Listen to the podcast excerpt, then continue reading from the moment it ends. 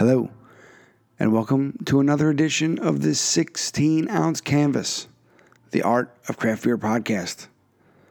This is episode number 14.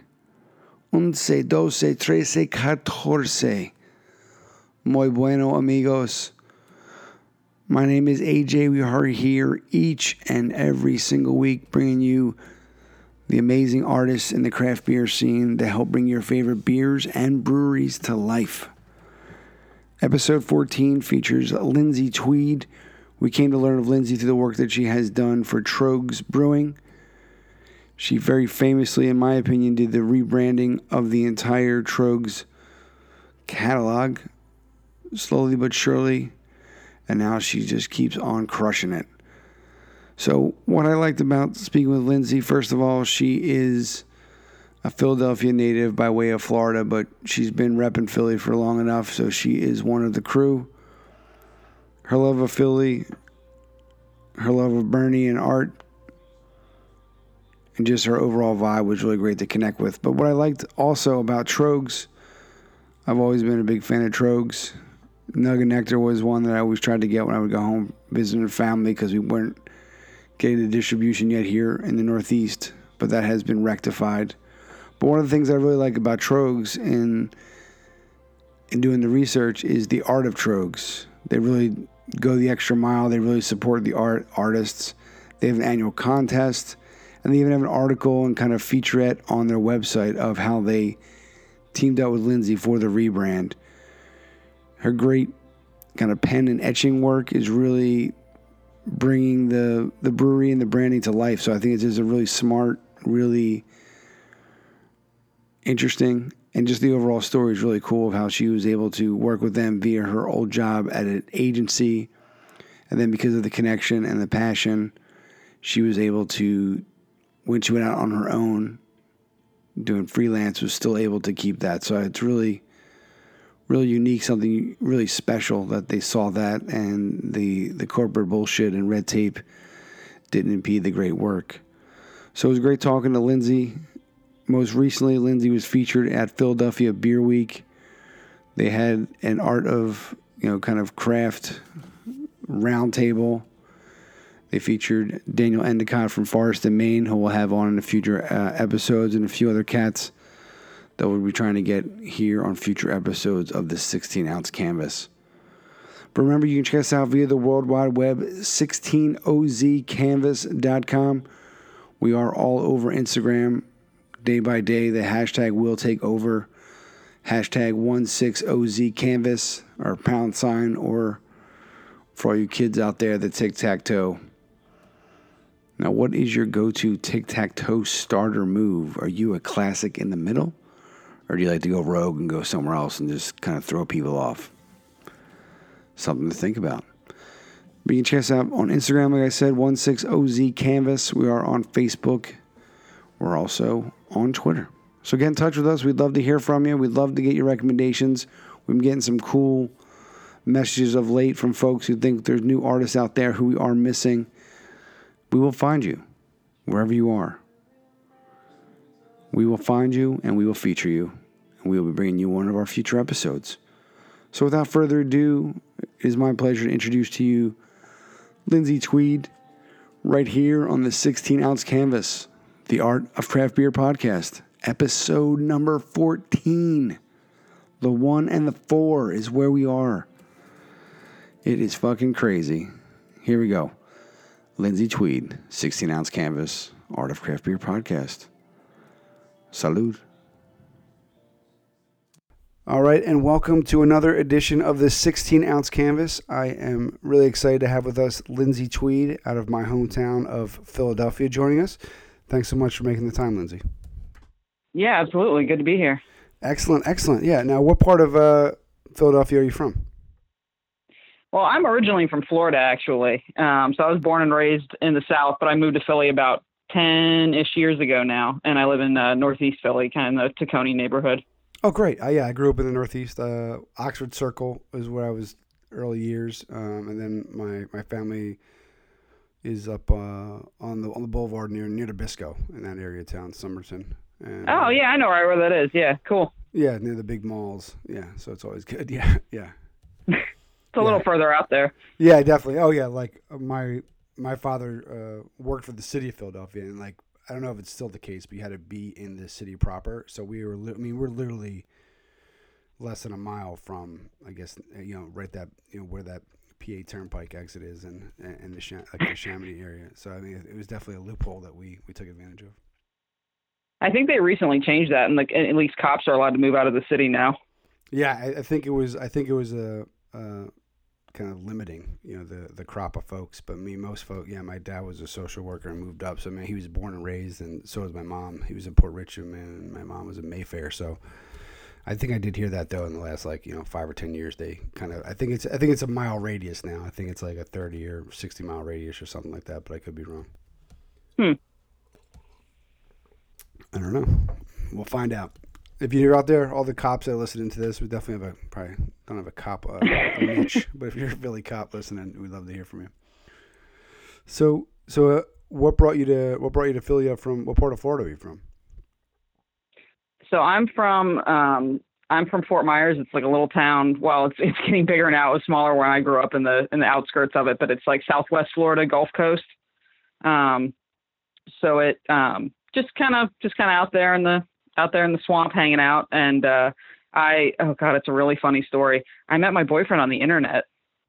And this was back oh man, this was back in like late 90s, early 2000s before Match or before anything before anybody was doing anything like that. Um and yeah, we met on the internet and he lived up up this way and we were just friends for a while. We were just kind of like chatting and uh friends for a long time and then kind of blossomed into something else and, you know, 10 years later, we're still together. So I guess it worked out. yeah, there you go. Yeah, it's that's how, yeah. I met, that's how I met my wife back in the, uh, that that period of time. It was on a. I used to do some radio work, and she happened to be in the local area, and I was just kind of, you know, horn out the show to to anybody I could find to check it out. And then it turned out she lived kind of like around the corner from me, which was cool. And so, you know, here we are, married, and you never know where you're going to meet somebody. Yeah, married with children, so it's all it all works out well. So yeah, yeah, we'll cue up the song when I when I do the editing. Um, but yeah, so that's great. Yeah, how's I mean, I always find it interesting, folks, the getting used to the weather in Philadelphia versus you know, if you're from Florida. Was that a, was that a, was that a tough one? I like the change in seasons. Um, yeah, exactly. You know, I, I I had I had never like I didn't do much traveling growing up or anything like that. So I didn't see snow until I came up to Philly um, in the winter one time. So that was the first time I had seen it. And, uh, you know, I, it has its pros and cons, you know, um, I'm not, I'm not super into ice and everything just being dead for, you know, four or five months. Um, but, uh, but yeah, it's better than being hot all the time and, and just seeing the same stuff every day.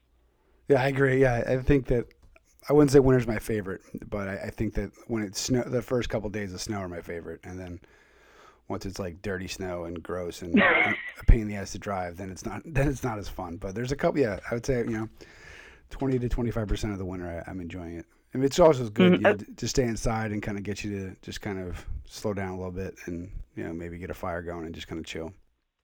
Yeah, it's just a whole different vibe. So, as an as an artist, have you was art something you've always been doing? You know, your whole life. And give me a little insight into to Lindsey, the artist. Yeah, so I pretty much. I mean, I grew up drawing. Like that was just kind of what I was always interested in.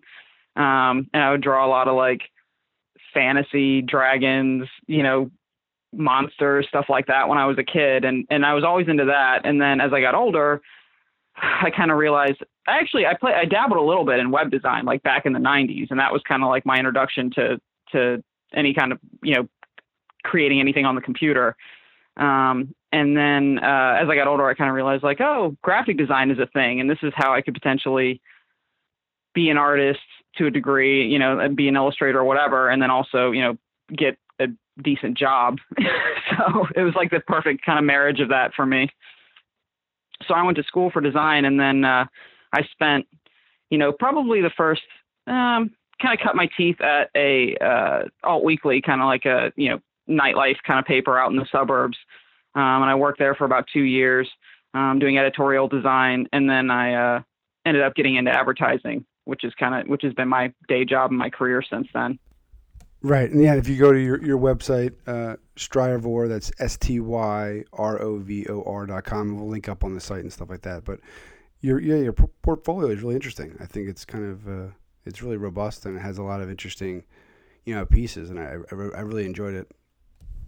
Well, thank you. Yeah, so uh, so I worked at um, they were Neiman when I started, and then they got acquired by an agency out of Boston, Allen and Gerritsen. Um, but I was there for about six years and you know that gave me the opportunity you know i do graphic design but i also work on you know tv and photo shoots and billboards and all you know all kinds of different stuff so it's it's given me the opportunity to kind of have my uh, work on a lot of different clients and do a lot of different things yeah i think yeah the portfolio is it's really robust. It, there it's it's you know it kind of all over the gamut. So i think that's really i think that's really interesting.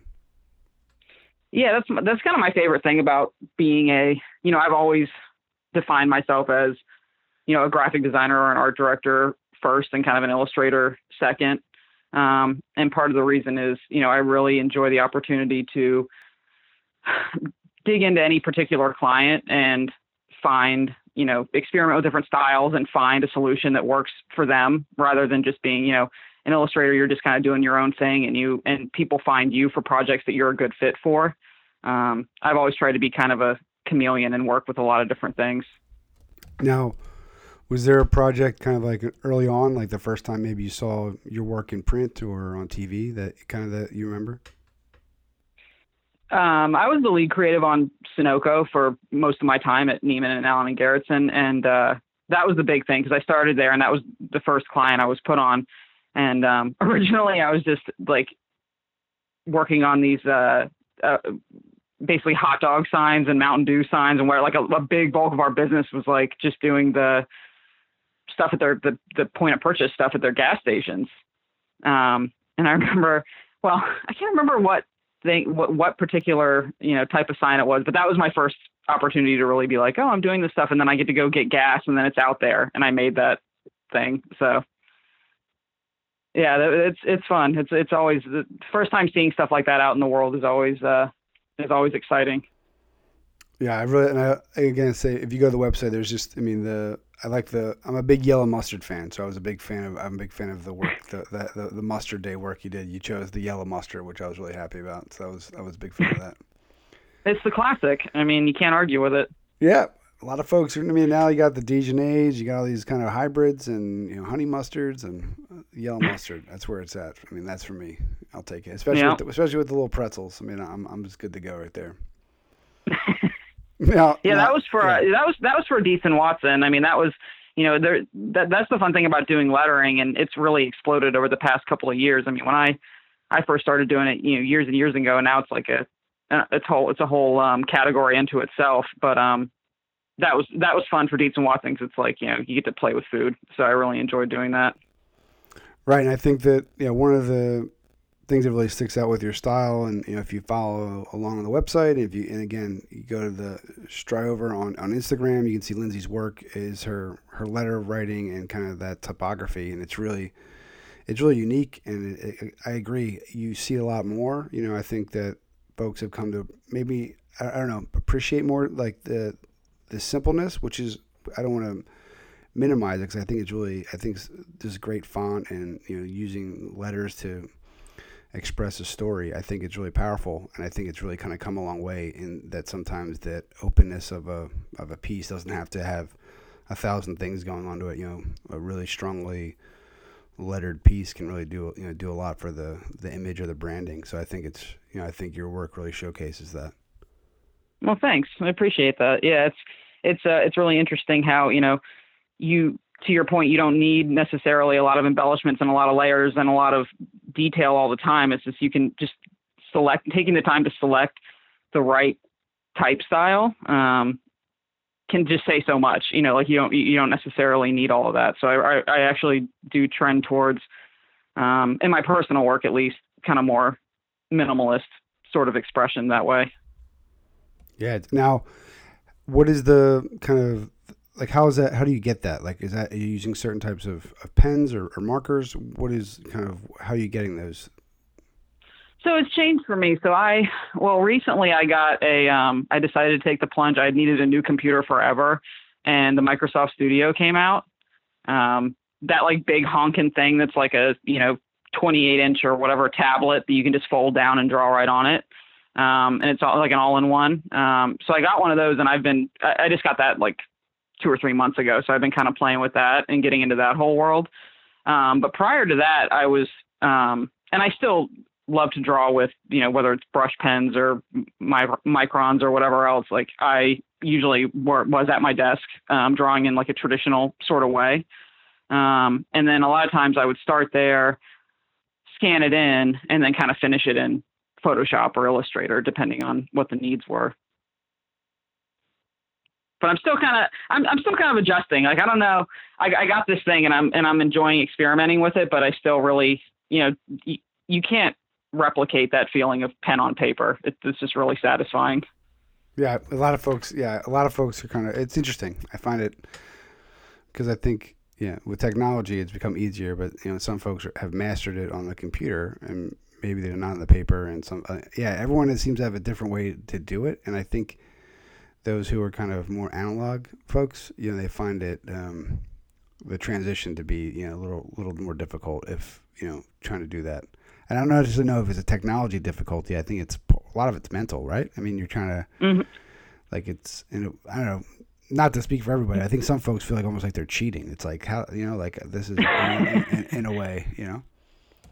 Yeah, I mean, I, I definitely I get I get that from my parents a lot. My parents are like luddites in a lot of ways and aren't. Um, I, I don't mean to say that that that that that's where you're coming from, but they, whenever I talk to them about, oh, I got this new computer and I'm doing a lot of stuff digitally, and my dad's like, well, that's kind of cheat. Like the computer kind of does it for you. Does like it's like no, dad doesn't do it for you know. It's it's it's a means to an end. You know.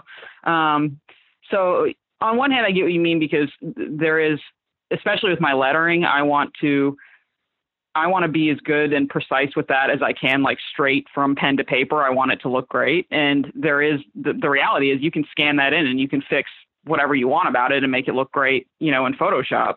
Um, no matter what that product is, you know, when you're when it's just pen and paper. Um, so that I have that desire to be really good, you know, naturally um, through analog means, but I don't think it's cheating. You know, I think you get to whatever your means are to get to, you know, whatever that end result is, you know, however you achieved that, you know, good for you. Looks good. yeah, I don't, you know, I don't, I don't think it's cheating, but you can just tell folks like yourself who are at different stages, you know, and it's like they're not sure. They're like, like how is this possible? And, you know, and some and from the feel of it, sometimes not even, you know, just the fact that it's a screen and not a paper, you know, I think is is you know, interesting for people, and sometimes it's you know, very almost like therapeutic, you know, when the, you know that their mm-hmm. design period and they're you know on that paper and they, they see it and kind of you know how it goes. It's just to me as somebody, I'm fairly tech savvy, so the fact that it's possible to do it with these tools, to me, it's um, it's like learning a whole nother. I don't think it's cheap. I think it's almost tougher. Like you have to not only now you have to figure out a way to take your art, which you knew how to draw on a piece of paper or you know a palette or canvas or whatever, and then transfer it in, and then work with like t- those programs. There's like eighty thousand different options and you know things you can do, filters and this and that, and it's it's not easy. I mean, I used to be a hack at Photoshop, and that was being that's being complimentary. And so the, the folks that take it, the folks that take it in and do what they're doing, and still look like they drew it, or the whole. I mean, it just that just kind of blows my mind in, in, in many ways. So I think it's to me, it's not. Wait, I would I would say it's harder because you have to learn a whole like a computer program, and that's sometimes you know not what folks are. You know, like they okay. No, I mean, it's, definitely like any. At the end of the day, anybody can pick up a pen and start drawing.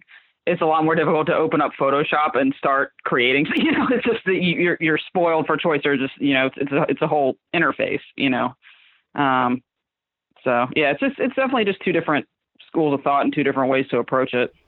Yeah, it seems like you're kind of at the in the middle. You're kind of at the you know you're you're going digital in a way, but you're yeah. Trying... Yeah, yeah, it's always been a hybrid, but yeah, I'm kind of I'm kind of feeling it out now, and I, I think I think I might I don't know. My feeling now is I might kind of fall back to more starting analog and then going digital with it than a purely digital workflow. I don't know. We'll see. Yeah, it must be a little bit easier though, just carrying stuff around. You don't have to bring as much stuff with you when you go using the digital. I've heard that a bunch. You don't have to carry around, you know, ten or fifteen different types of pens. You know, you just click a button and it's like, oh, there's a stroke that's that pen. I like yeah. Yeah, yeah. I mean, it is, I mean, you know, it's like, do you want a whole library of books or do you want a Kindle? You know. Yeah. Well, that's a whole yeah, that's a whole other debate. Yeah, we have a decent library of books here. I, my I bought my wife a Kindle and she she takes the the real book every time. She she she wants to use the Kindle, but it doesn't. It's not the same. Yeah, we're we're from that generation that's stuck in between. You know, like I think there are a lot of people growing up now that are digital natives that when they when they get older they won't, you know, I don't know, maybe they won't have the same affection for the printed page and pen on paper and a book, you know, that that we do. I don't know. It'll be interesting to see how that turns out. Right, because I think I definitely I feel the tug from both directions, big time. Yeah, yeah. I, I think it's interesting because the good is, you know, now with you know distribution and publishing, you know, it becomes easier because you don't have to actually have, you know, you don't have to go and a, a publishing company decide to run off, you know, ten thousand copies of a physical book. You know, they can a they can print off a limited batch, or they just go a digital route. So it allows. One could argue more to be out there, which could also be you know more crap to be out there, but that's a whole nother discussion. But you know, I think it, it's, it's where tough. would we where would we be without Fifty Shades of Grey? I agree. Well, again, not to promote a podcast I have nothing to do with, but there's a great podcast called um, "My Dad Wrote a Porno," um, which I just started listening to, and it's based off of the idea this these English this English guy found out his dad was writing erotica because he thought, well, this Fifty Shades of Grey thing was pretty popular. I can do it, and it's it's Oh wow. it's hilarious. It's because the guy, the guy's father's in like his mid sixties, and it's this in their English. So like their the accents always win. So like they have great English accents, and each episode they read a chapter of of the pod of the book, and it's it's hilarious because like just an old man trying to describe you know some stuff. It, it's just definitely, uh, and it, it's just yeah, it's it's great. I gotta check that out. I hadn't heard about that one. Yeah, it's. I think there's like almost like two. It's there's a good amount of episodes on it. So I mean, I was generally like driving, laughing, and the, and it's good because they're only like twenty, like twenty five to thirty five minutes long. And and again, they're all it's uh, the son and then his two friends. You know, uh, a guy and a girl, and so it's it, it gives interesting perspective. It's really funny. It's awesome. Yeah, exactly. Now, how would you? This, this is the question I kind of cringe asking artists, but how would you describe your aesthetic? I think you know, we talked about your versatility and your, your different type of work that you're doing, you know, commercially and you know, uh, personally. But how would you describe? You know, how would you kind of describe uh, your work? Um, I mean, my personal, you know, like I said, my my stuff that I do just kind of in my free time on Instagram, or you know, what, even just you know, for clients if that's kind of what they're looking for. Um, I I definitely um trend towards more minimal kind of stuff. Like I think uh, it, it's I don't know. I hate. Yeah, I do. I, I I was trying to think about this, like how to describe my own work is kind of tricky because I do.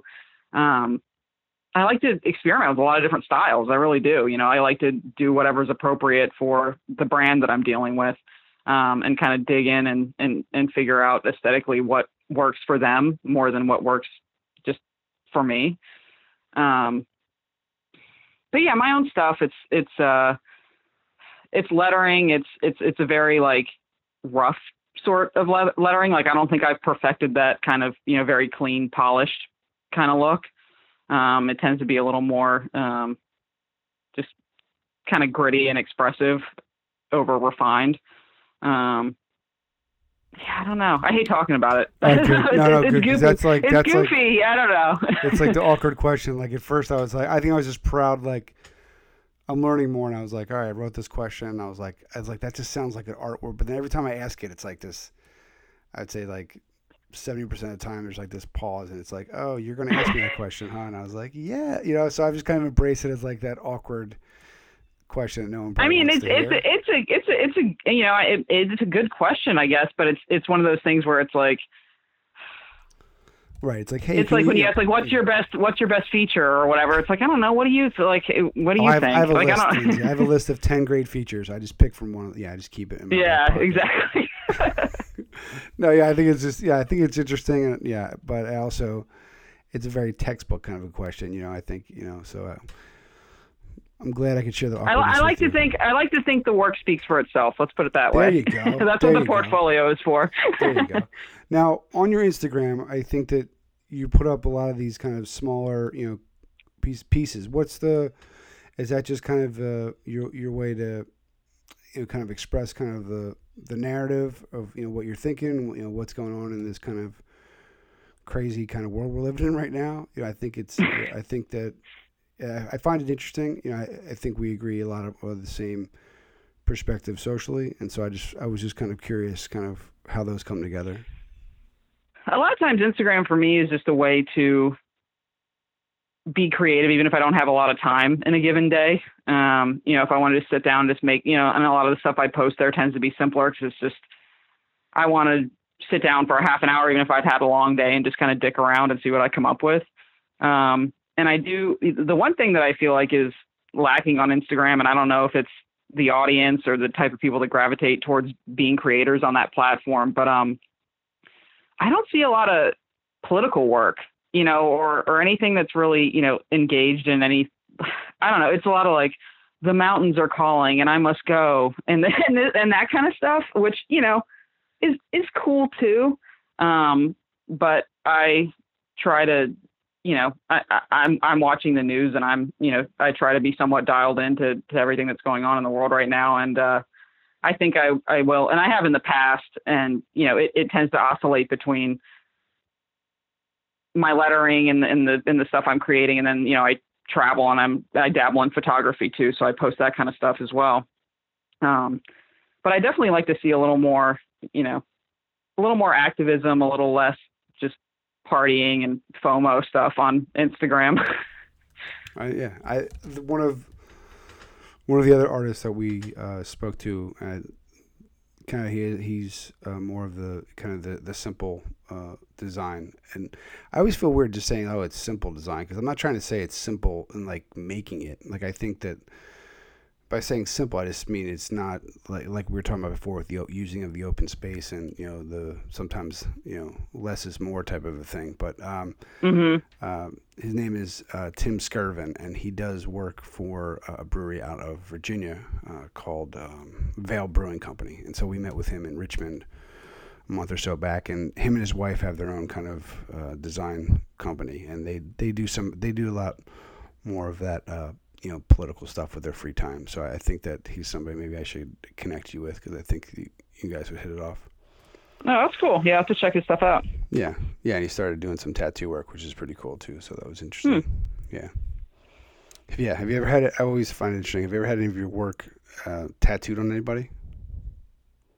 I think I'm going to change that. Mm. That, that might be my new question instead of the aesthetic question. I'm going to go. I think I might use that one instead because a few folks have said yes, and that to me was probably one of the cooler things? Uh, my best guess would be I probably have only because um, I haven't seen it personally, but um, I can think. I'm trying to think. Have I? I don't. I don't think so. But Tröegs has such like really devoted fans, particularly of um, like Nugget Nectar and Troegenator. Um, it wouldn't. I mean, those those they love to get Tröegs tattoos, so it wouldn't surprise me at all if there's already one out there from the rebrand. All right. Well, if yeah, again, if you're out there and you're a Trope super fan, yeah, send them in. Tag us up, 16 ounce canvas, and we will we will whore the hell out of your pictures. We'll make sure we get that on the websites.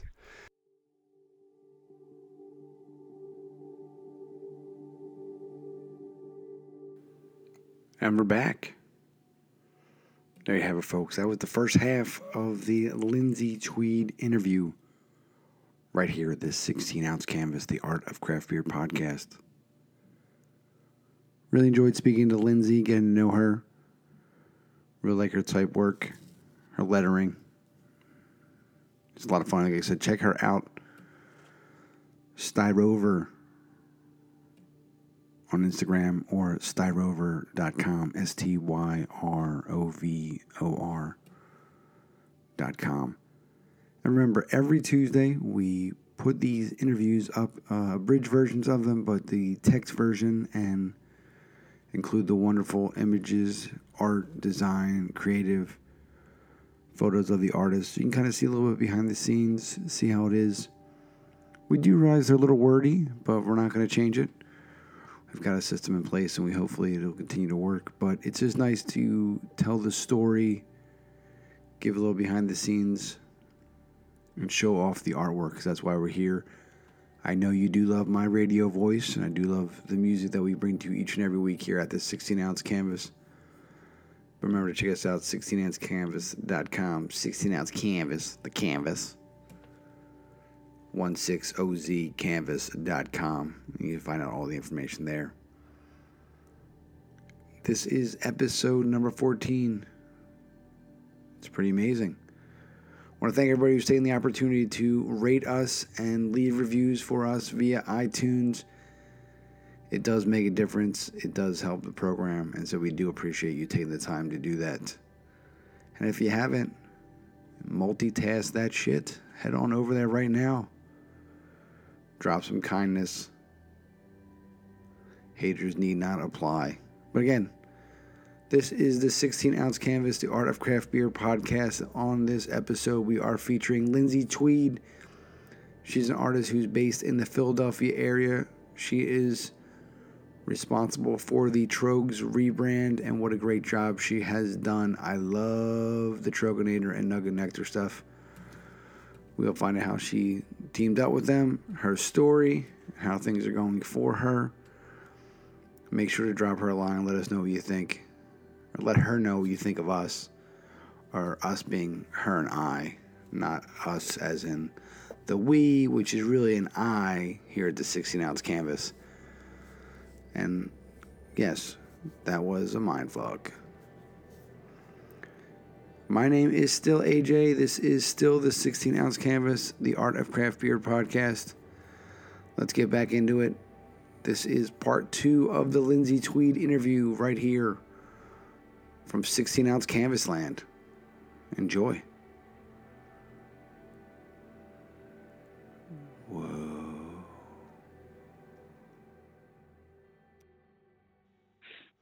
That's a great transition. Um, how did you come to work with them? If if I read the stories correctly, when you were in your at the agency previously, you kind of that originally did some of the branding for them. You were were you a part of that team, or was that just the company? And you, were you part of the original and now the current designs?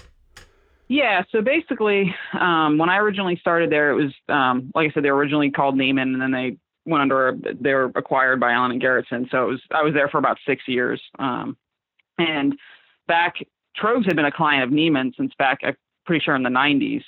Um, so they'd been a client for a long time, and they had had an art director there that had done some of their original packaging.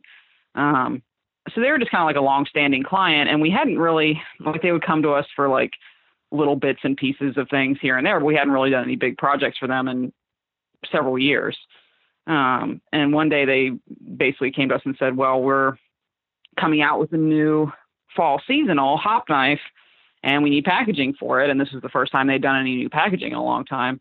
And I ended up on that project because I was, you know, we had a lot of des- really talented designers there, but not any, none of them could illustrate. Um, which you know is it's just two totally different skill sets. So I could draw, and it was like, all right, cool, I can do this strokes thing.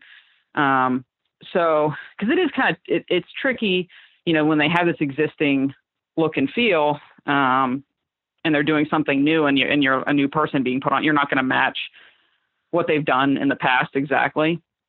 Um, so I kind of took, you know, inspiration from where they were and did new packaging for Hop Knife. And the way it worked out was they were really happy with how that looked, particularly the 24 pack where we were limited to two colors. Um, so we just had like this stark charcoal and green on um, on the cream um, 24 pack, and they basically after it was released, they came out and came back and they were like, we really loved how Hop Knife came out, and particularly this 24 pack.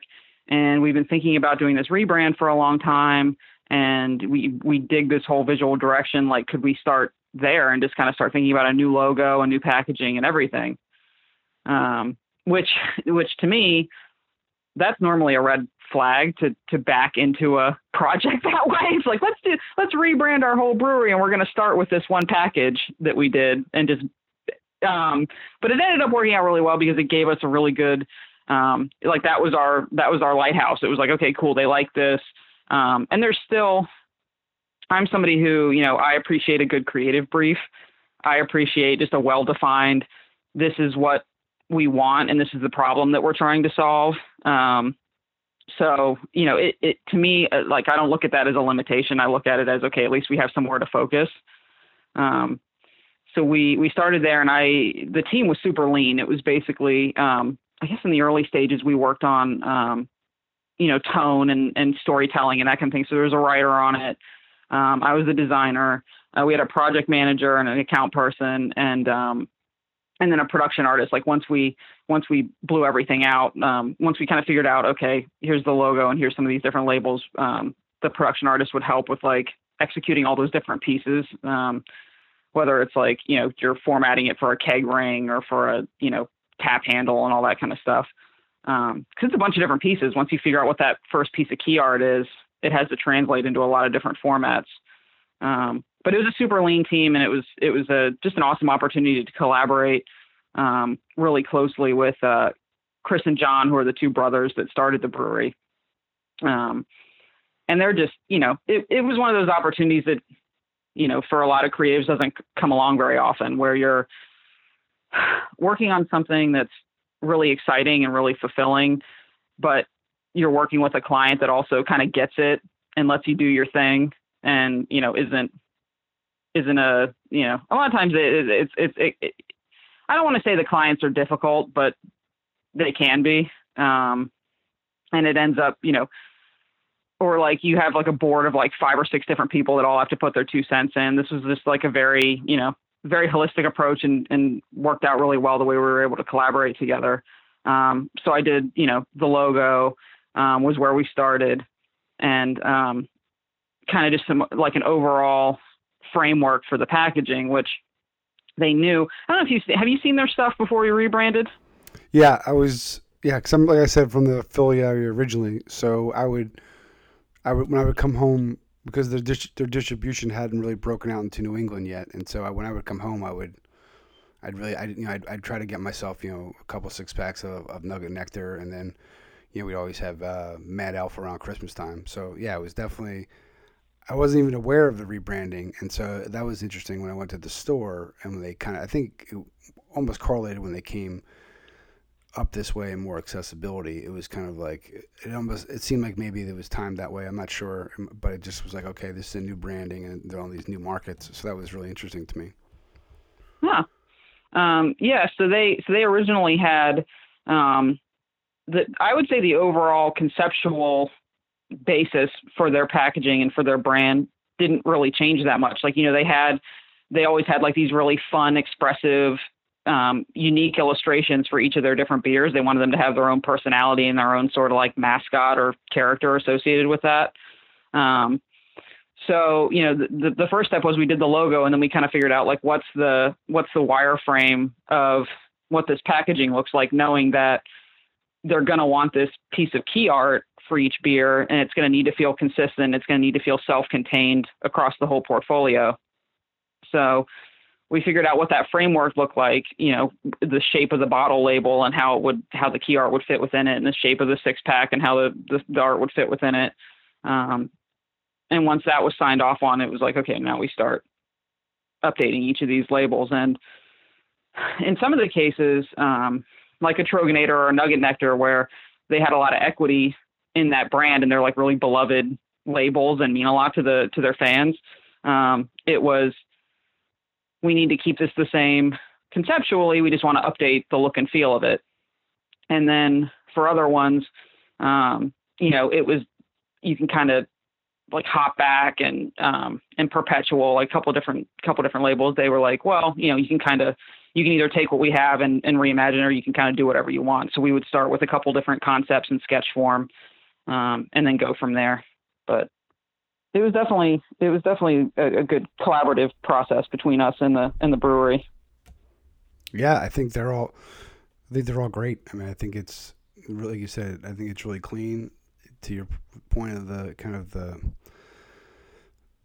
the Troegenator and uh, the Nugget Nectar, you know, I think that it still it pulls in from that you know previous image, but it, it makes it its you know own. So it, you know it, it still kind of gives a little homage to the to the originals, and I think it's you know makes perfect sense that those were the Oh, you know, kind of foundational ones, so you don't want to just kind of scrap it. You know, the, the the holding of the nectar. You know, it doesn't have as much of that like revolution uh, as the previous one. You know, with the the whole hand. But yeah, I, I think I yeah, I really I really like them, and so I think that I think they're Thanks. really uh, compliment. I mean, I, it's obvious when you look at your portfolio and you look at these that you know you played a, a key part in that with the with the lettering and just kind of the the layout of things and that that sketch kind of you know feel to them.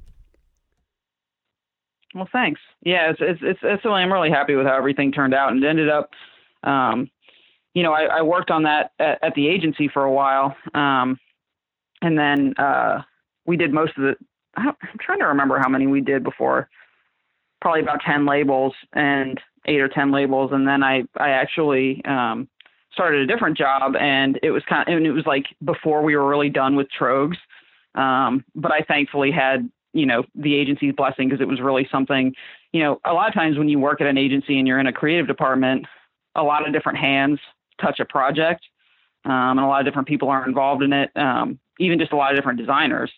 Um, but in this case it was one of those things where it was like oh this is really you know it was it was my baby and i worked really closely you know developing the whole thing and um, kind of had their blessing to just take Tröegs on as a freelance client you know after i left. So i i've done six or seven labels for them just on a freelance basis and we still have more coming up. So that's been a really good relationship for me. Yeah, I was worried when you because when I was in my head, I'm like doing the time frame. I'm like, okay, she was at that agency, and, and I was hoping that it wasn't a situation where like you had this, you know, vision and you know, ar- artistic kind of almost like style sheet for it, and then it was like, okay, well, Lindsey's gone, and then they kind of like you know hacked up hacked up your work. So I was I was getting to that. I was afraid to ask, but I'm glad, and I was hoping you're still still a part of it. You you know what I mean? Like I was like, uh oh, like I hope it wasn't like yeah absolutely i mean a, a lot of Like, ag- I, I really appreciate how chill they were about it because a lot of agencies wouldn't have been Yeah, when you said agency and, and, and then even just kind of like acquiring and become, I'm like, that's a lot of red tape. I'm like, oh man, this, this question might be some tears. You know, like, oh no, Lindsey's understudy. You know, you go to the, you go to the theater and it's like, oh no, now this is going to be played by you know somebody else. It's like, oh, okay. great. Now, what, what's the the process? You know, how do you work with the brothers? You know, do do they? I mean, they have their scratch series, which I think is really interesting, and um, but when a new beer is coming out, like how much time are you given? Do you have a, a schedule? You know, what's that like working with them? it's it's usually about um it's usually we're we're typically working on stuff like six or seven months ahead of the release um because that's like we have we have it, it sounds like a lot of time but a big part of that is just the the production time that they need um and then it's also getting stuff approved by the ttb like you have to submit you know any alcohol label you have to submit for approval and that can take they always say it's like oh it could be two weeks it could be three months so you have to build in this massive chunk of time. They usually get back to them pretty quickly, but you, you know you never really know. Um, so yeah, it's usually I start working on something about six or seven months out before it hits the shelves. Like um, like Crimson Pistol is the most recent one. Their summer seasonal that's coming out now, and I was working on that in September October of last year. Well, cool. What what secret new beers are coming out from Tröegs that we can drop? I mean, now this will probably won't air for six to eight weeks, so you're not really going to blow any spots up. What do you, what do you got for us? Um, and the next six. Yeah, you don't have to. I don't us. think I all don't right. I don't think I can spill anything. No, right, I good, mean, it- good. I like that. I, I got- like I got that, I got yeah. to keep a zip on it. All right, all right. I, I have to try. I have to try. Yeah, yeah. But I, I respect that. yeah, yeah. It's like yeah, a couple times I'm like, you know, yeah. They do the the way that they you, you can keep an eye out though on um I think it's like My Beer Buzz is a blog that um they go into the TTB post publicly like as soon as you submit something maybe it's once it's approved I'm not sure but either way once it's in the TTB system um you can go in there and just find new beers that are coming out before the brewery really publicizes them so a lot of times they'll be like oh, Tröegs has Crimson Pistol because they submitted the label for it, you know, in December or whatever. So you do get you can get a sneak peek at stuff that way. Yeah, that's what I I've tried to peek around that just for posting, like, because the good thing is they you can even see the image most of the time, and it's really nicely, it's really crisp and it's really nice. But that website is really hard to use. I mean, it's, I think it's by design. it's like this because, yeah, yeah. I mean, I've gotten a little better with it, but even though I know what I'm trying to find, it's hard. Like it's just yeah, it's. I, th- I mean, it, they're they're not updating their technology. You know, they're not trying to make this great UI uh, searchable database. So, but it's yeah. that's that, that's that's any government website, right? Man. Exactly, exactly. I'm surprised. Yeah, sometimes they'll do the same thing and it works one day, and the next day it doesn't, and I'm like, oh, I should like do like a video record of how I found. Because I've found stuff and like, I don't, I didn't save it, and I go back, I'm like, how the hell did I find that? I don't know. I don't know. Now, with your background, I mean, it, the on you know doing labels or cans is is that decided ahead of time too? What what it's going to be? It be a bomber? You know, how how does that go? No, yeah, they always know, you know, what what how they're going to package it. Um, you know, when we kick the project off. Um, but typically, um, just about everything they do is just you know traditional, you know, six packs and and cans um, for most things. Um, and then they have uh, like LaGrave and Jovial are in the you know the corking cage bottles. Um, but again, they always know that you know before I start working on it. So, but it doesn't it, it doesn't have too much of an effect on you know the way we because either way it's you know it's a very similar shaped label um, and and the way the key art is developed it's it's meant to be um, used in a bunch of different formats so it's always really flexible that way okay now I, the the new series, kind of the the Splinter series, that seems to have more of just like a text based kind of typography style to it. Is that part of the style sheet that you guys have designed? So they have. Um, oh, I don't want to say. I, I, think her name's Rachel. I want to say her name's Rachel Mills. Um, but they have an in-house. Her first name's definitely Rachel. I, I think her last name's Mills. Um, in-house uh, designer at Tröegs that is also re- is also a really talented young designer. Um, so she does all their Splinter series. So that's actually the one thing that I don't I don't work on that stuff.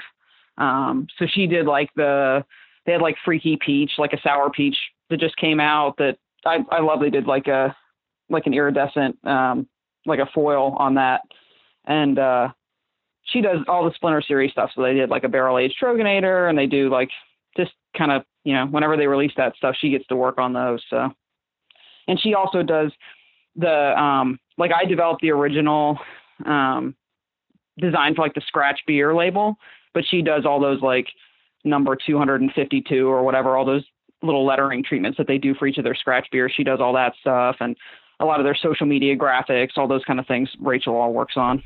Yeah, what I really like, yeah, even just is all their stuff is really clean. You know, the website and just looking at it and every you know, even the art of Tröegs that whole every year they have that that contest right? And I think that's really interesting kind of how they really support art. And I think it's I think it's really like I said I, I like things that are really clean and you know the images they have on their site of the website. I haven't been to Hershey yeah. I haven't been to Hershey in a long time but I definitely that's one of the reasons I want to get back there. They uh, so were, did you go there after the new breweries built? No, or was I, this before? No, I haven't been there, so it's kind of just you know I you know yeah, I, just haven't been there. It's it's it's an amazing space, and it um, I, I have a lot of respect for um, Jen Adams is their marketing manager, and I work with her um, anytime we're working on any labels and stuff. But um, she has just been killing it. You know, like I just think Tröegs, it's it's really exciting to see how you know a lot of times you work with a client and you know whatever you do for them, whether it's a a logo or website or whatever, um, you kind of h- hand it off at the end, and it's just like, okay, cool, like run with it, and you know, cross your fingers. And a lot of times it ends up getting kind of butchered and um, not you know live up to your expectations for it. But um, Tröegs just does an amazing job with all that. You know, I love all the they do like a lot of stop motion animation stuff um, on social that I just think is super cool. Um, and the and the art of Tröegs contest is really great too. You know, the the work that comes out of that I'm always impressed by. And they have a uh, in the new brewery, they have a dedicated art gallery for that. Um, so you go down to the one end of it and you can go up and see, you know, whatever. I think they do like some of the stuff's permanent and some of the stuff rotates out, you know, each year. Um, but a gallery of all the stuff that people have created, and it's all, you know, really awesome work. Yeah, I love that because I was just even the fact that I thought it was really great. There's, you know, if you go to the website, uh, Tröegs troegs.com, there's you know the story the story of how you did the rebranding, and there's pictures of you with the brothers. I just thought that was, I know, I just thought it was, it wasn't necessary, but I thought it would just kind of painted the overall picture of this rebranding and kind of what you see from them. And I, I think it's just really it's a little extra something that isn't necessary, right? It doesn't.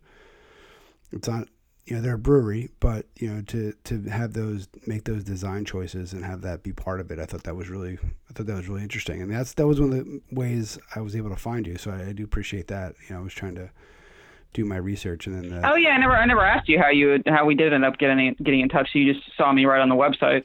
Yeah, I think I was you know I, I, ah. I, you know, I keep a file of, of different you know art that I really like, and I you know it's a, a Google Drive, you know, Excel file, and I have you know brewery location, and I and so I try to figure it out. Sometimes I, would have to check. I might have messaged them on uh, Facebook. That's been other been a really great way. I think that breweries have been super supportive of that. You know, they're really excited. You know, when I tell them what I'm trying to do, and other times I had kind of do a deep dive and try to figure it out. I've noticed more that with label work, when people are posting it, you know, on social, is you know some of the breweries will will tag you know who the artist is that made that, and so that that makes my life a lot easier.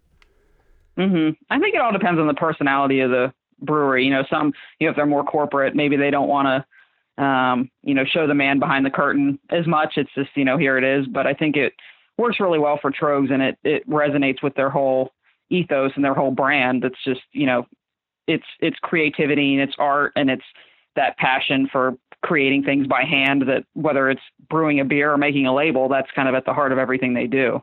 Um, so i think that that showing those behind the scenes um, showing that behind the scenes stuff really resonates with a lot of their fans.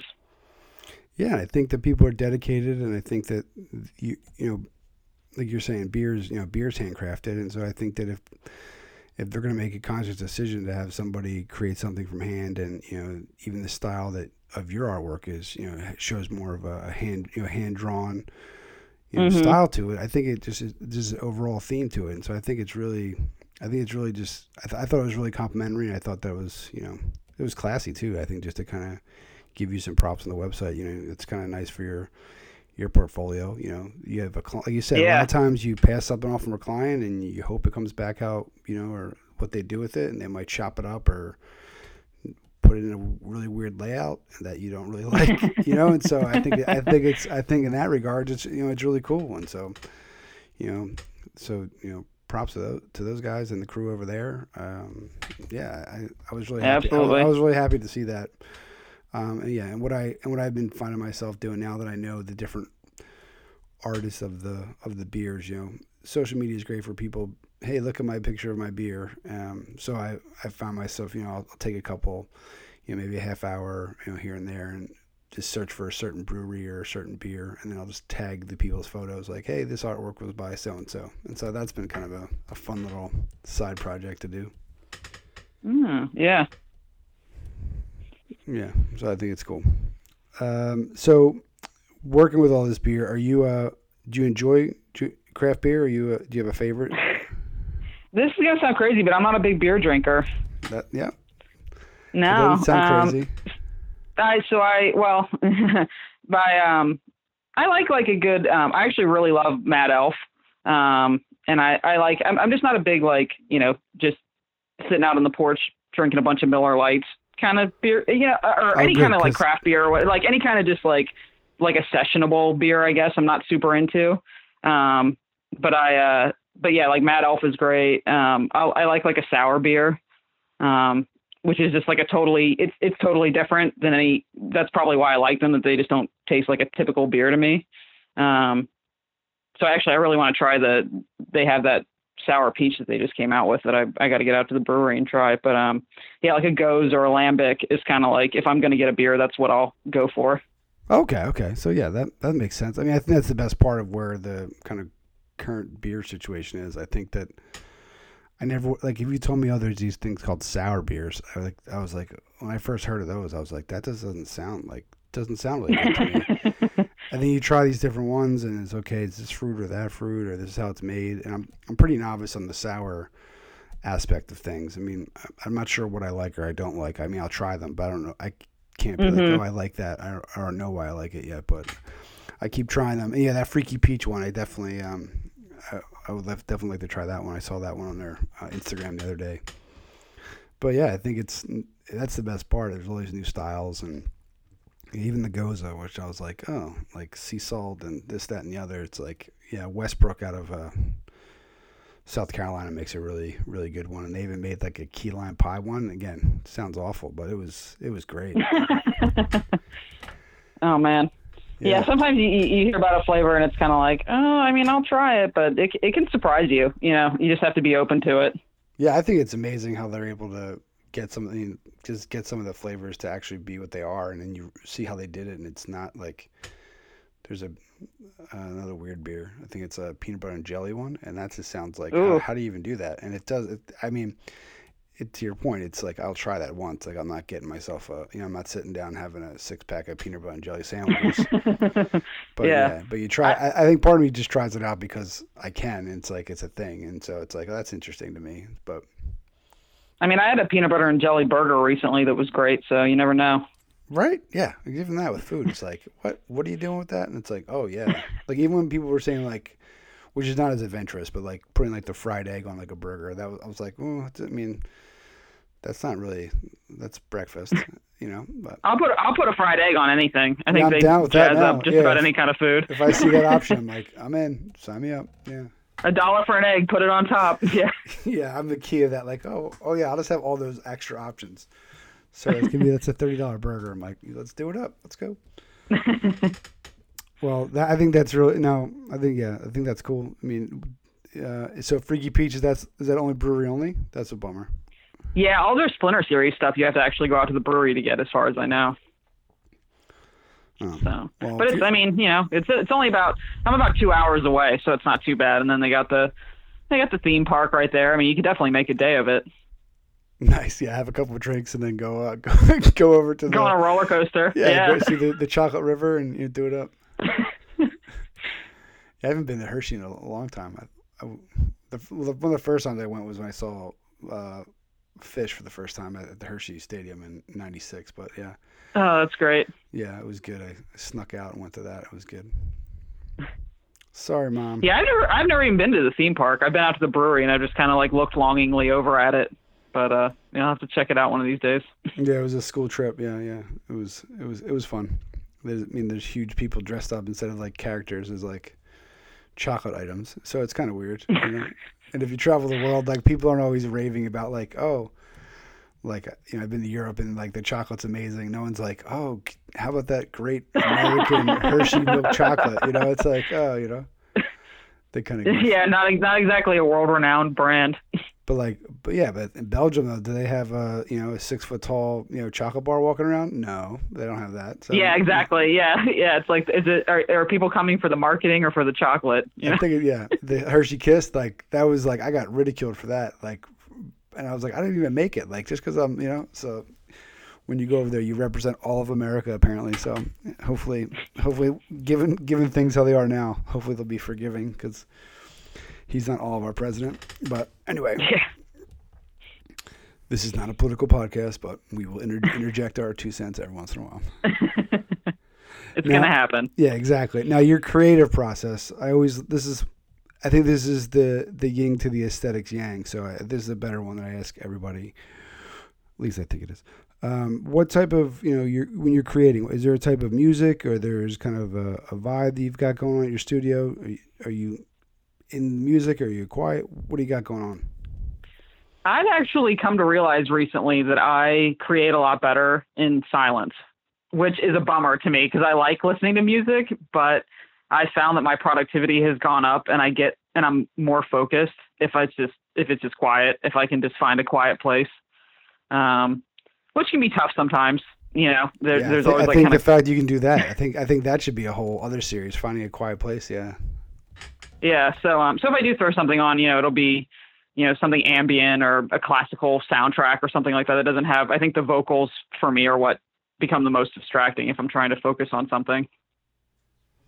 Yeah, I agree. A lot of it. Yeah, a lot of it, it's varies. Some folks like it's been interesting. Some folks are really into like metal and they like just rock out to metal, and then other folks have like more of like a you know electronic or something with no words, they can just kind of you know get into it. But I always I always just find it kind of interesting. Um, so all right, well I want to. Is there anything I want to thank you for for making the time? Is there anything kind of currently you're working on? I know you're working on some of those secret labels that you're not going to share with us. But is there anything anything you're, I, you're I currently working on? I don't on? have a. I, I have something for Tröegs coming up pretty soon. Um, I haven't started working on it yet, but there, there's going to be something for them. And then uh, the main other thing I'm working on right now is um, uh, kind of something close to my heart that I work on for um, the Tacony Community Development Corporation that's right here in Northeast Philly. Um, they have grants from you know the Knight Foundation, and, and they work on kind of revitalizing the neighborhood. All right. Um, so they've done a lot of like, you know, they're they're doing landscape improvements and storefronts and and just redesigning a lot of stuff. And I do um, like a lot of their like little brochures and um, their annual reports and that kind of thing. Um, so I'm working on some stuff for them, and it's a nice like working for the community kind of project that I that I really enjoy. Yeah, and if I'm not mistaken, if you go on uh, on Lindsey's Instagram, uh, Styr Styrovor, we haven't figured out how to say this together, but S T Y R O V O R. There's a nice piece up there, right? From when I think it was their their fifth anniversary, right? Yeah, yeah. So they've been they've been working on stuff around here for five years now, and it was like an overview. We did a did a big um, spread in the Inquirer here in Philly um, to kind of highlight all the different stuff that they've achieved over the past five years. So that was fun, and that was something new for them. Um, just from that style, like I hadn't done a big like illustrated piece for them before, um, and an ad was a good opportunity to do that. You know, you can always kind of break out of the brand guidelines a little bit for an ad campaign. So it was fun to do that for them. Yeah, I'm looking at it now, and I'm thinking there's launched the hoagie trail, and I'm thinking like I need to get on that hoagie trail. I like a good hoagie. Oh, so- there's some there's there's some killer people people underestimate. There's some killer food in Northeast Philly. You just have to look a little harder for it. Yeah, I, I recently saw a couple. I don't know if it was it was one of the larger publications, but one of like a world renowned artist went and it was like all these kind of unex, unexpected, you know, because there's such a good like cultural diversity, which is one of the things I love just about Philadelphia in general. It's you know I think that kind of it shows how things can be, you know, the coexistence of you know, but everyone still has, keeps their uniqueness. Um, and it was just it was just really impressive. It kind of you know, I've been in Connecticut almost 20 years now, but I, I mean, you ask me, I always say I'm from Philadelphia, you know, and so it's always kind of I always pull for Philly. So I was psyched that you're from Philly, and the fact you're in the Northeast is even kind of a you know double thumbs up. I know you're from Florida originally, but you know eventually you'll give in and say you're from Philadelphia, and I feel like I say that already. It's funny. I grew up, you know, growing up in Florida, and, and I moved out as an adult, and um, I don't know. It just never.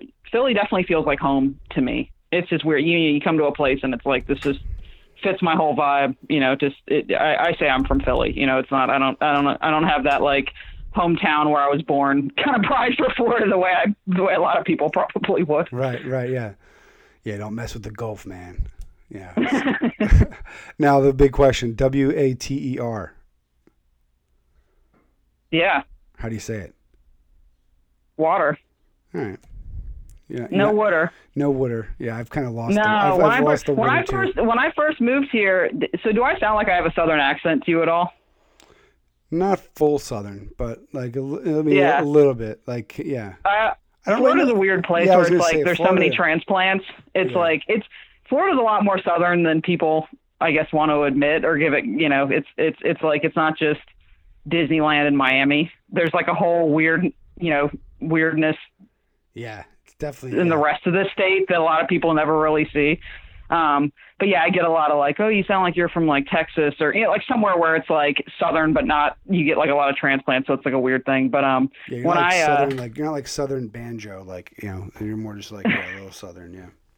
little, little uh, you know, but if I get drunk, it comes out a little bit more. But um, little twang. but uh, yeah, but move, moving up here, when I first moved up here, when I was visiting and stuff, I could hear the Philly accent was so like my boyfriend. I could hear his Philly, and he he doesn't have much of one, but I could hear everybody. It's like I hear the Wooder, and I hear, and I was like, oh my god, like it, I never really thought of a Philly accent before I came up here, but now that I've been here so long.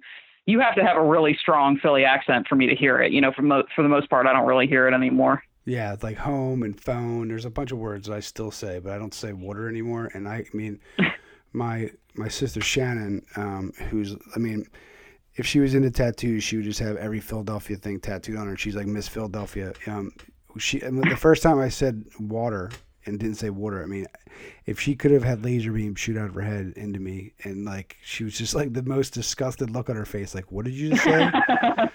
And, Traitor. Yeah. Oh yeah. I mean, she didn't have to say it. I just felt it, and I was like, I fucking let her down because it wasn't like a conscious thing, and it was just like a moment of sadness, and then we kind of moved on.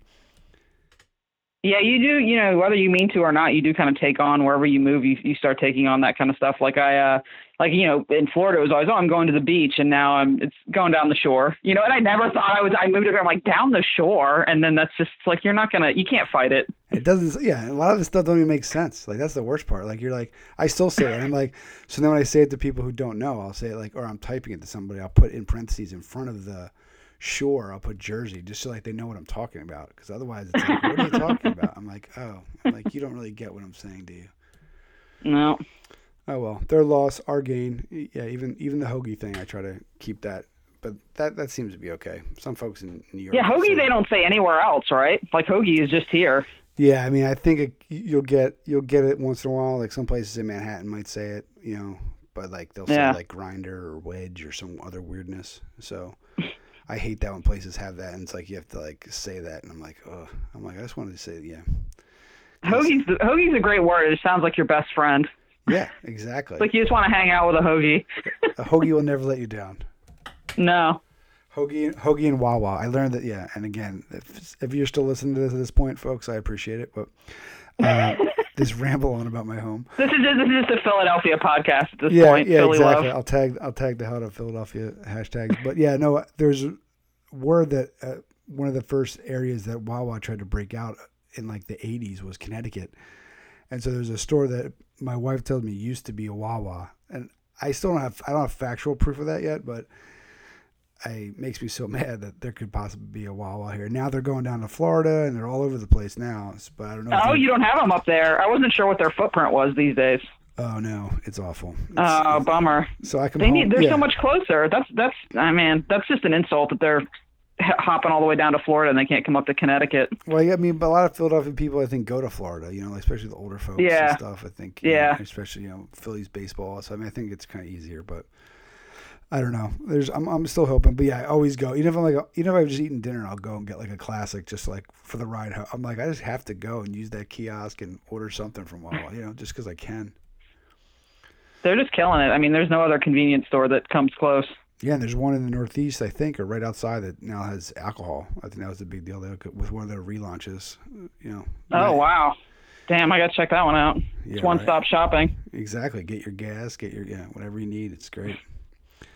Well, again, Lindsey, I thank you so much for making the time. It was really interesting. Like, uh, I really enjoy you know your work. Uh, I think that with your style, I think a mural should be next on the on the future projects. I think your work would A mural? yeah, it would look great. Yeah, uh, yeah. I, I, there's been a couple things that just haven't come to fruition yet, but a couple different opportunities that maybe to do something like that, and I'm, I, I would, I would love to do a mural. So yeah, that's funny that you say that. But thanks for having me. It was a great talk. All right. Well, and like I said, um, we'll, we'll we'll keep you updated when everything goes up on the on the site and the podcast. And if there's anything you're working on that you want us to to promote, you know, please don't hesitate to to reach out. I'm trying to kind of build a little community here, and you know, we'd love to do whatever we can to to help. And I really, like I said, next time I grab myself a a nugget nectar, I'll enjoy it just a little bit more. So I appreciate it. Cool. Well, thanks, man. All right. Well, you have a great day, and I'll talk to you soon. Thanks, Lindsey. All right, you too. Right, bye-bye. Bye. He's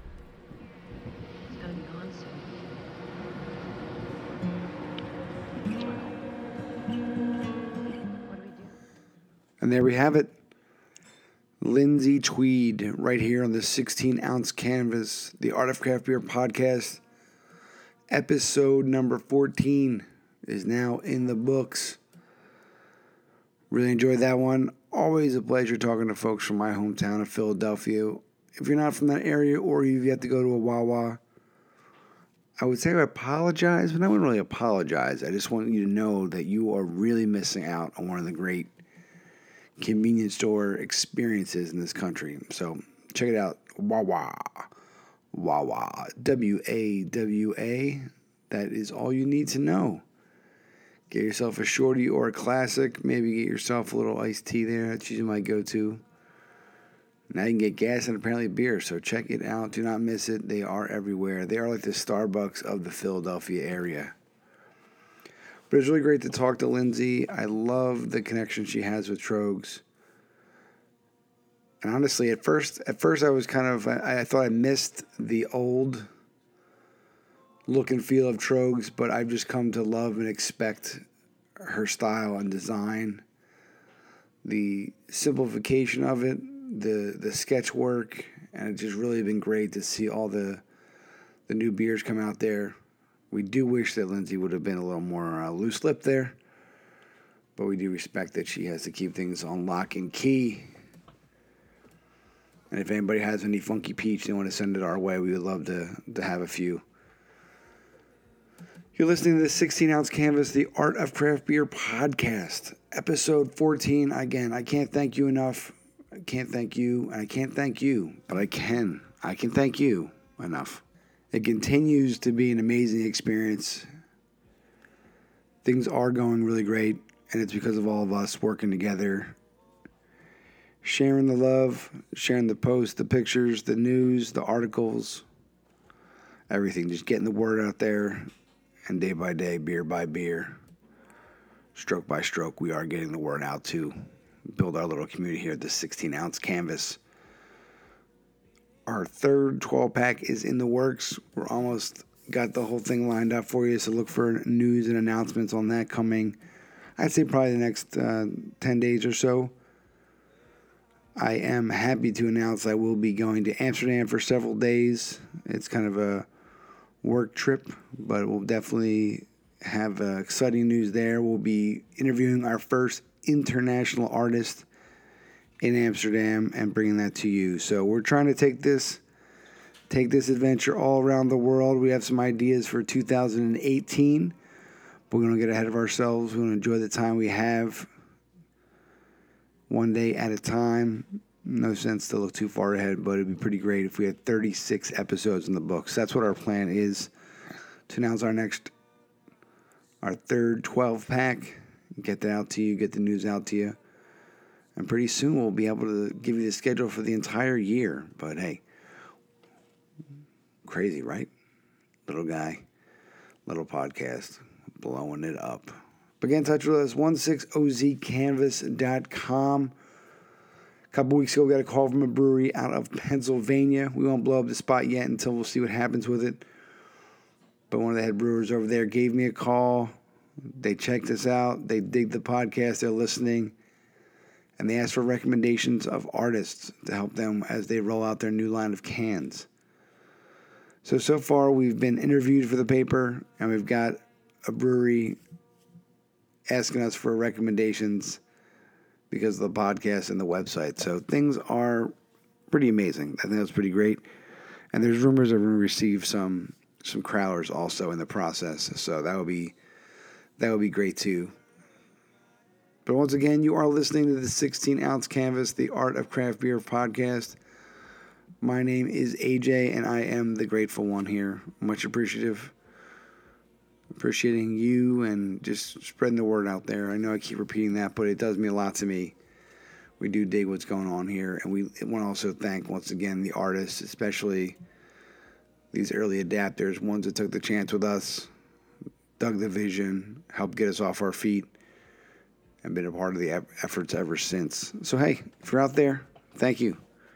And if you're on Instagram or social media and you got your beer porn or whatever the hell you're calling it these days, your craft beer, your label art, 16OZ Canvas. Boom. It's that easy. You help us index all the photos for the show, and we'll find you. So we thank you. We hope you're having a great time. The weather is beautiful. Kids are getting out of school pretty soon. Summer is upon us. Excited that we'll be able to go up to the Maine area this summer, our annual trip to one of our favorite places on earth. Harrison, Maine. Hopefully, get to uh, stop on over to Bissell, see how the new place is going. Every time we visit, they keep crushing it more and more. Maybe we get over to One Industrial. Props to the crew over there. Austin Street doing their first canning. Foundation Brewing and the kind of the Big Daddy Allagash. We love Maine, so We also have Liquid Riot. We'll be talking to folks over there soon. They were awesome enough to send us a couple beers. I have a great photo when they first started uh, doing beers and releasing some of the stuff there. They were going with the metal aluminum, you know, bottle. And so it was really cool to see Headstash and realize that when I was going to check in on, on Untappd, you can find us on Untappd at A Kieran's.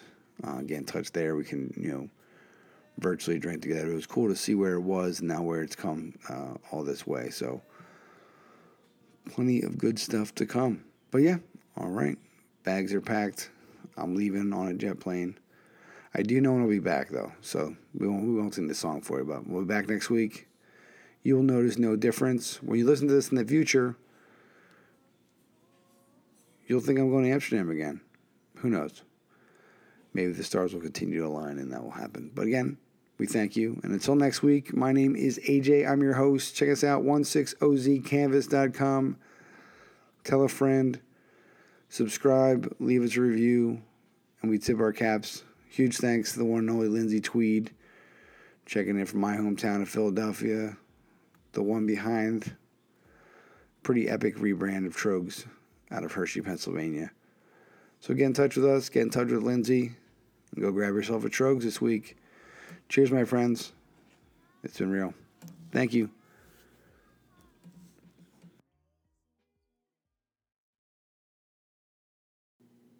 And now for a preview of episode number 15, featuring Dave Kaminsky, known for his work with Heist Brewing, right here on the 16 ounce canvas, the Art of Craft Beer podcast.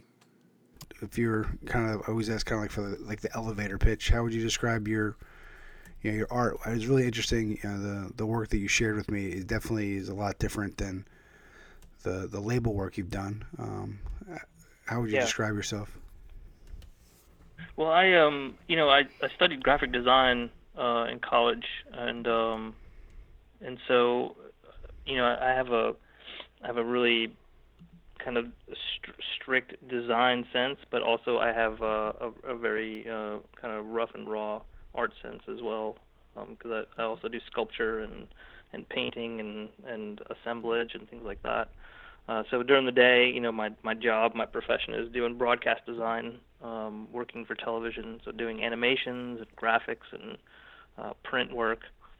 Um, and then I also, you know, do sculptural work uh, and digital illustration. So kind of kind of run run the gamut uh, as far as design and, and art goes. Um, I would say that my aesthetic is very intimate, um, and kind of tends to go a little dark. Um, and uh, but I also I'm, I, I like to be very clean, but aged at the same time, if that makes any sense. Um, so uh, you know, composition form is very important to me, um, but also, you know, I like I like weathered things and and old things and dirty things. Um, so that kind of mix um, is often found in my work. You said it better than I did. So yeah, I think that's great. I- And looking at the pieces, I definitely think the the materials that you use are, are really interesting. They're obviously, you know, the choices that you're making, you know, using you know words and uh, text, not necessarily um, yours, but just kind of the stories or you know, uh, hmm yeah, t- textual, and it's it's really interesting. And I definitely see the the weathered or you know kind of uh, you know older. I don't, I don't want to say faded, but Mhm. yeah, kind of used and kind of traveled, I guess, Yeah. materials.